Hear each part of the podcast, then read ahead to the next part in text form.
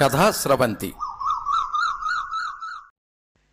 జీవిత చక్రం కథ రచన శ్రీ ఎస్. నాగేంద్రరావు ఉపాధ్యాయుడు ఇల్లెందు. వినిపిస్తున్నవారు శ్రీమతి ములగాడ పద్మరత్నలక్ష్మి శేషప్రభ. తెలుగు వెలుగు ఫిబ్రవరి రెండు వేల పదమూడు సంచిక నుండి సేకరించిన వారు మరియు నిర్వహణా సహకారం శ్రీ ములగాడ సురేష్ కుమార్ సాంకేతిక సహకారం శ్రీ పప్పు వరుణ్. ఉద్యానవనంలోని రంగులను అందాలను చూస్తూ కదలడం ఆగిపోయిన గాలి తెమ్మెర ఒక్కసారిగా ఉలిక్కిపడి కదిలింది. పూలతో బరువెక్కిన సన్నని కొమ్మ వయ్యారంగా ఊగి రాఘవ ముక్కును తాకింది. ఉలిక్కిపడి ఈ లోకంలోకి వచ్చాడు రాఘవ. చుట్టూ చూశాడు. పక్కనే స్టాండ్ వేసి ఉన్న సైకిల్ చక్రం ముందుకు కదిలించాడు. చక్రం ముందుకు తిరిగింది. దాన్నే గమనిస్తున్న అతని మనసులో అది తన జీవిత చక్రమేమో అనిపించింది. చక్రం తిరుగుతూనే ఉంది కానీ ఉన్న చోటనే ఉంది. తన జీవితము అంతే. పీజీ పూర్తయింది. ఉద్యోగాన్వేషణ చేస్తూనే ఉన్నాడు పరీక్షలు రాస్తూనే ఉన్నాడు ఇంటర్వ్యూలకు హాజరవుతూనే ఉన్నాడు. ఏమాత్రం అభివృద్ధి లేదు.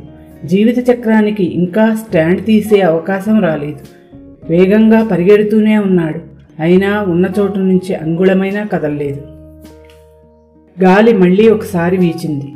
పూలకొమ్మ మళ్ళీ రాఘవ ముక్కును తాకింది. రాఘవకు పొలమారి దగ్గొచ్చింది.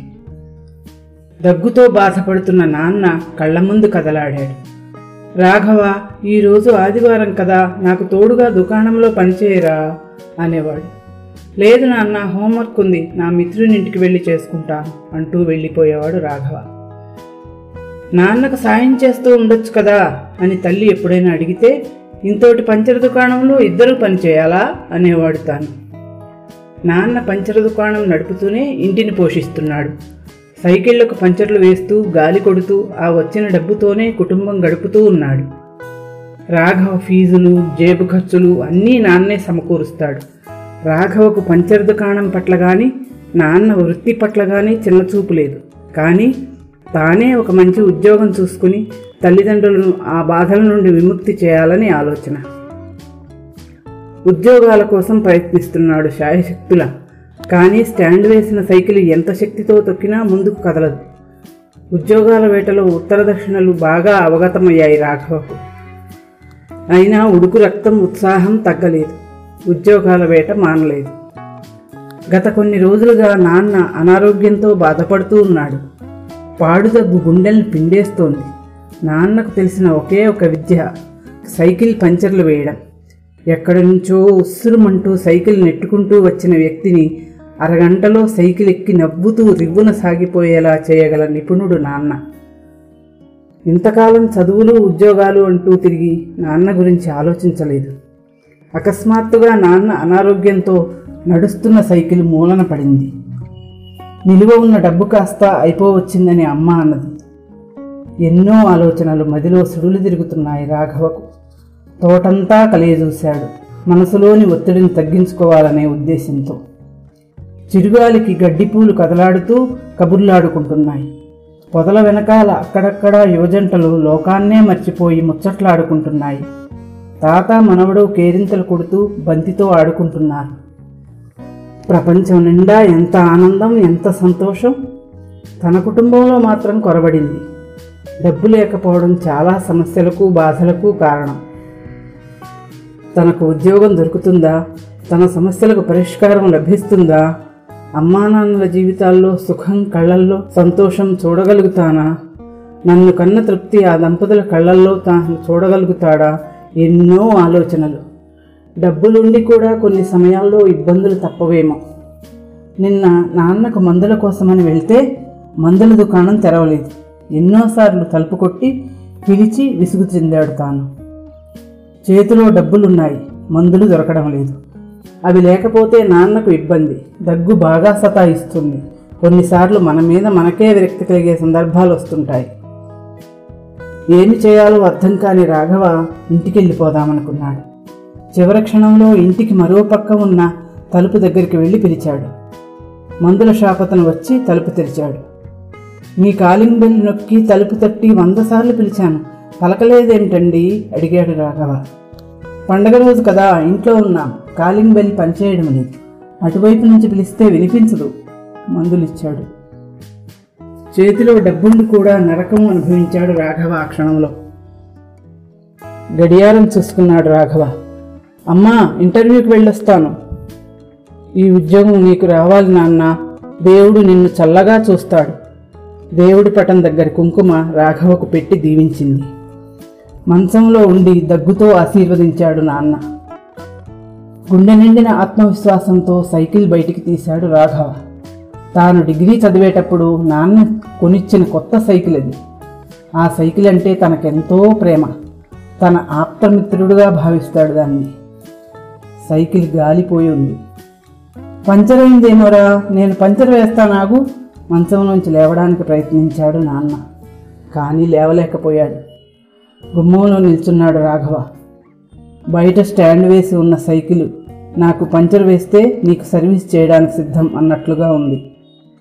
లోపల నాన్నకు లేచే ఓపిక లేకపోయినా పంచర్ వేసి కొడుకును పంపాలనే ఆరాటం. రాఘవకు తప్పనిసరి అయింది. పంచర్ సామాన్లు బయటపెట్టి సైకిల్ ట్యూబ్ విప్పి పంచర్ వేశాడు. పంపుతో గాలి కొట్టాడు. గాలి తగ్గిపోయిన సైకిల్ను కష్టంగా నెట్టుకుంటూ వచ్చాడు ఒక వృద్ధుడు. ఆయన వయసుకు సైకిల్ తొక్కడమే ఎక్కువ.